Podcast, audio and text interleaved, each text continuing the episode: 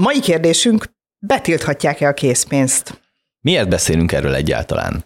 Mi a szerepe a készpénznek a gazdaságban? Milyen előnyei és hátrányai lennének a készpénzmentes társadalomnak?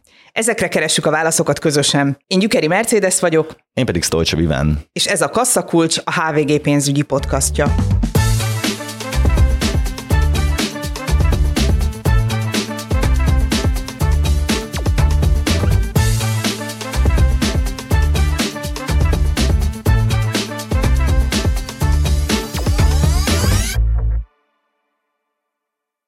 Hogyha járok a városban, akkor néha szembe jön egy olyan plakát, amelyikre azt írta valaki, hogy tartsuk életben a készpénzt, fizes készpénzzel, és utána hosszasan taglalja azt, hogy miért szabadságunk utolsó záloga a készpénz használat.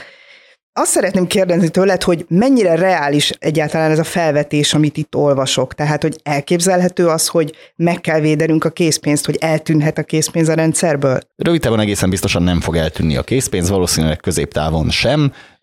Hosszú távon előfordulhat olyan lehetőség, hogy, hogy egyre inkább marginalizálódik. Én azt mondanám, hogy sokkal valószínűbb az, hogy hogy elveszti majd a jelentőségét, de ez is ilyen évtizedes távon attól, hogy, hogy kivezetnék a forgalomból, vagy hogy konkrétan betiltanák, szerintem nem kell tartani, de az mindenképp érdekes, hogy újabban a politika nagyon felfedezte magának a témát.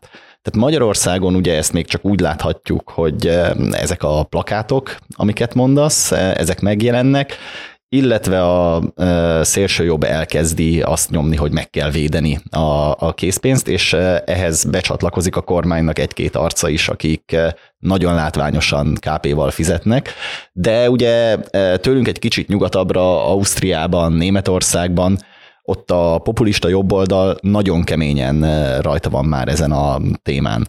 Tehát most éppen az ő kommunikációjukban a szabadság következő bástyája, amit meg kell védeni a, a készpénz használat lehetősége. Mi, mik az ő érveik? Tehát, hogy miért lenne a szabadság utolsó bástyája az, hogy én készpénzzel fizetek? Itt ugye több érvrendszer is keveredik. Van a klasszikus szélsőjobb, a bankok ne kaphassanak ebből plusz pénzt. Ott van ez a folyamatos félelem, hogy az állam ne akarjon minket még jobban megfigyelni, ami mondjuk nagyon viccesen jön ki akkor, amikor konkrétan kormányzati pozícióban lévő emberek mondják ezt, de mindegy. Illetve ott van ez a fajta gazdaságvédelmi érv is, hogy uh, azzal jobban pörgeted a gazdaságot, hogyha te személyesen KP-ban adod oda a, a pénzedet a kereskedőnek, és nem, nem, nem a bankhoz teszed be a százalékokat ebből. Most ehhez képest ugye Magyarországon minden olyan kereskedőnek vagy szolgáltatónak, ahol online kassa üzemeltetés kötelező, ott kötelező biztosítani a készpénzmentes fizetést is. Vagyis elvileg, leszámítva néhány kisebb kereskedőt, vagy, vagy piaci árus, stb., neked ezt biztosítani kell, de ugye a másik oldalon olyan nincs, hogy vagy legalábbis nagyon ritka, tehát például fesztiválokon látunk olyat, ahol azt mondják, hogy egyáltalán nem tudsz készpénzzel fizetni. Ehhez képest, ugye ami nagyon érdekes, hogy bizonyos korláta van annak, hogy készpénzt használj. Például ugye a cégek közötti átutalásoknál, vagy, vagy abban, hogy te a fizetésedet hogy kapod, ott azért van egy nagyon komoly korlát arra, hogy mekkora összegben lehet készpénzt mozgatni. Mi ennek az oka?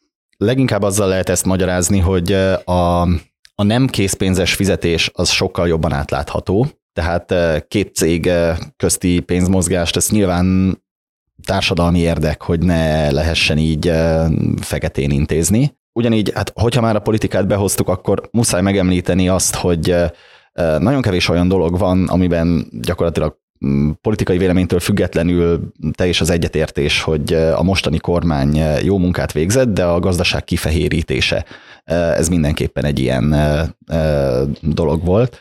Tehát sokkal jobban lehet a, a pénzmozgásokat látni. Illetve ugye ott van egy olyan része ennek, amire majd itt később érdemes lesz egy picit bővebben is visszatérni, hogy a készpénzt föntartani, cserélni, illetve mozgatni, az egy rettenetesen drága tétel. Nagyon-nagyon sokba kerül az államnak, a társadalomnak, csak ugye nem, nem kapásból látjuk ezt az árakba beépülni. Igen, és egyébként még egy abszolút marginálisnak tűnő ér, de hogyha visszaemlékszünk arra, amikor kötelezővé tették a készpénzmentes fizetés biztosítását, akkor az érv az a COVID volt, tehát hogy sokkal higiénikusabb az, hogy te egy, egy érintéses kártyával, amit akár még csak oda se kell adnod a kereskedőnek, vagy akár a saját telefonodon az NFC-n keresztül fizetsz, tehát hogy ez egy sokkal higiénikusabb fizetési forma, mint, a, mint az, hogy készpénzzel fizetsz. Na most akkor ezek után felvetődik az a kérdés, hogy miért használunk mégis készpénzt. Miért mondod azt, hogy évtizedek kellenek ahhoz, hogy szép lassan marginalizálódjon a készpénz szerepe a gazdaságban? Egyrészt azért, mert megszoktuk. Tehát a nagy társadalmi változásokat nem lehet rángatni egyik pillanatról a, másikra. Ugye erre mondják, hogy a társadalom nem egy bicikli, hanem egy hajó. Hogyha a kormányt meghúzod, akkor még jó sok időnek el kell telnie ahhoz, hogy, hogy bármiféle kanyarodás történjen. És ott van a készpénznek az egyértelmű előnyei közt az is, hogyha bármilyen technikai hiba van, akkor ez használható. Tehát ugye folyamatosan halljuk az érvet, hogyha terminálnál valamiféle, elmegy az internet, nincs áram, stb. stb., akkor a KP még mindig ott van. Nyilván ritka dolog, hogy ilyen hiba történik, de ez nem teljesen kiszűrhető. Volt már arra kísérlet, hogy valamilyen országban teljesen kivezessék a készpénzt? Fölvetődött már néhány helyen az ötlet, de a totális kivezetésről egyelőre nincs szó, és jelenállás szerint nem is, nem, nem is reális. Igen, tehát hogy azok a plakátok, amikkel én is találkoztam, akkor azok gyakorlatilag ilyen légből kapott dolgok, hogy mint utolsó szabadságjogot elvennék tőlük.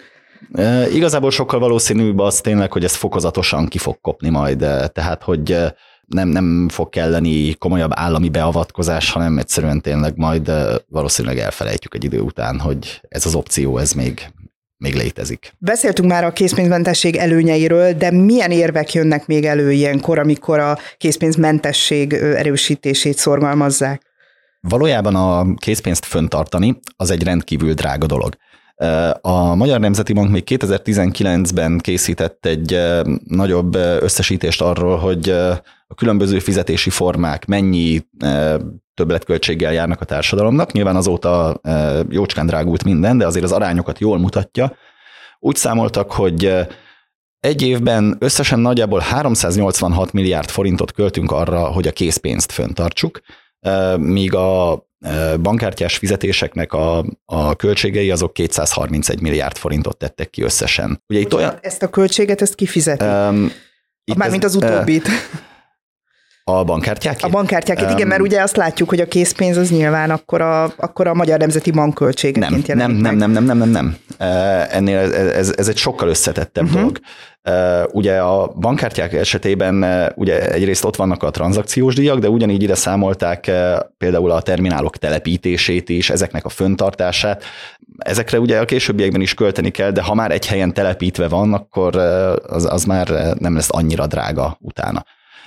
Ami pedig ezt a 386 milliárd forintot illeti, ennek a pénznek a jelentős részét 276 milliárddal számolták, a cégek fizetik meg. Azért, és ez nagyon meglepő lehet, az MNB-nél összesen 10 milliárd forintról van szó egy évben.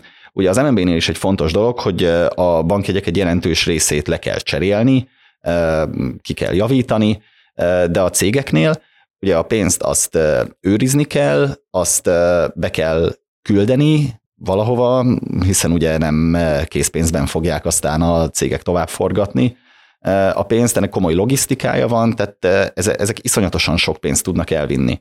És akkor ugye ugyanígy van egy jelentős része a költségeknek a, a bankoknál, postánál, az államkincstárnál, ezeknél számoltak 45 milliárd forinttal, illetve plusz 17 milliárd forintot költöttek el a készpénz logisztikai cégek. Mindez nem olyan látványosan jön rá az árakra, mint, mint mondjuk egy utalásnál a tranzakciós díj, de ezek beépülnek a, az árazásokba, illetve ugye ami az állami rész, azt leadózzuk. A másik nagyon fontos érv pedig az, hogy a pénz egy jelentős része egész egyszerűen elkallódik. 2022 végi adatai vannak erről az MNB-nek, akkor 788 millió darab 5 forintos volt az országban. Ez 3300 tonnát jelent. Na most 5 forintost, legyünk őszinték, kihasznál. Igazából nagyon segített, 5 forintos már jatnak nem adunk. Én, én, én használom, adunk, kicsit off-topic leszek, de hogyha pitét sütök, akkor más babot szokott belerakni, én pedig apró pénzt rakok bele, tehát hogy így kikfóliázom a tésztát, és akkor azzal nehezéknek nyomom le a tésztát. Vagyis, hogy hát igen, tehát, hogy ez annyira nem a reálgazdaság építése. Igen, tehát azért 3300 tonna 5 forintosból már azért nagyon sok tésztát le lehet igen. nyomni. Ha így számolunk, akkor ez nagyjából 4 milliárd forint, ami kapásból valahol kallódik. De ugyanígy 10 forintosból van 476 millió darab, 20-asból is több mint 400 millió, szóval, hogy és még a 200-asokból is, amit már azért mondjuk használunk, 187 millió van, tehát jól látszik ezeken a számokon, hogy minél kisebb érméről van szó, annál, annál több. És akkor érdemes ennek a statisztikának a másik oldalát is megnézni, a legnagyobb tételek, tehát a papírpénz. 670 millió darab papírpénz volt az országban, ebből majdnem 300 millió 20 ezres. Tehát itt eh, megint csak arról van szó, hogy ennek a papírpénznek egy jelentős része amúgy soha nem volt forgalomban, tehát nem ezzel fizetnek a boltokban, majd aztán fölkoncolja az árus azt, aki megkérdi, hogy akkor a fél kiló paradicsomért lehet-e 20 ezressel fizetni, hanem emberek a megtakarításaikat egybe, ebben tartják, amit aztán így zabál is fel az infláció. És ugyanígy a második legnagyobb tétel 195 millió darabbal a tízezres, tehát ehhez képest ilyen, mit tudom én, 2000-esből 24 millió darab forgott, 5000-esből 32 millió darab, szóval sokkal, sokkal kevesebb. És tényleg ugye milliárdokat viszel évente a közpénzből az, hogy ezeket a bankjegyeket le kell cserélni, Fun nem tudom ezt mennyire tudják a, a hallgatók, de a készpénz gyapotból készül. Azért, mert ez a leginkább érintés álló anyag, ami bírja azt, hogyha ha sok kézen megfordul. Tehát a lényeg az, hogy nagyon sok pénz ezeknek a cseréje, jókora a társadalmi pluszköltség az, hogy, hogy ez elkallódik, ez, ez nem történhet meg akkor, hogyha ha a bankszámlán ott van.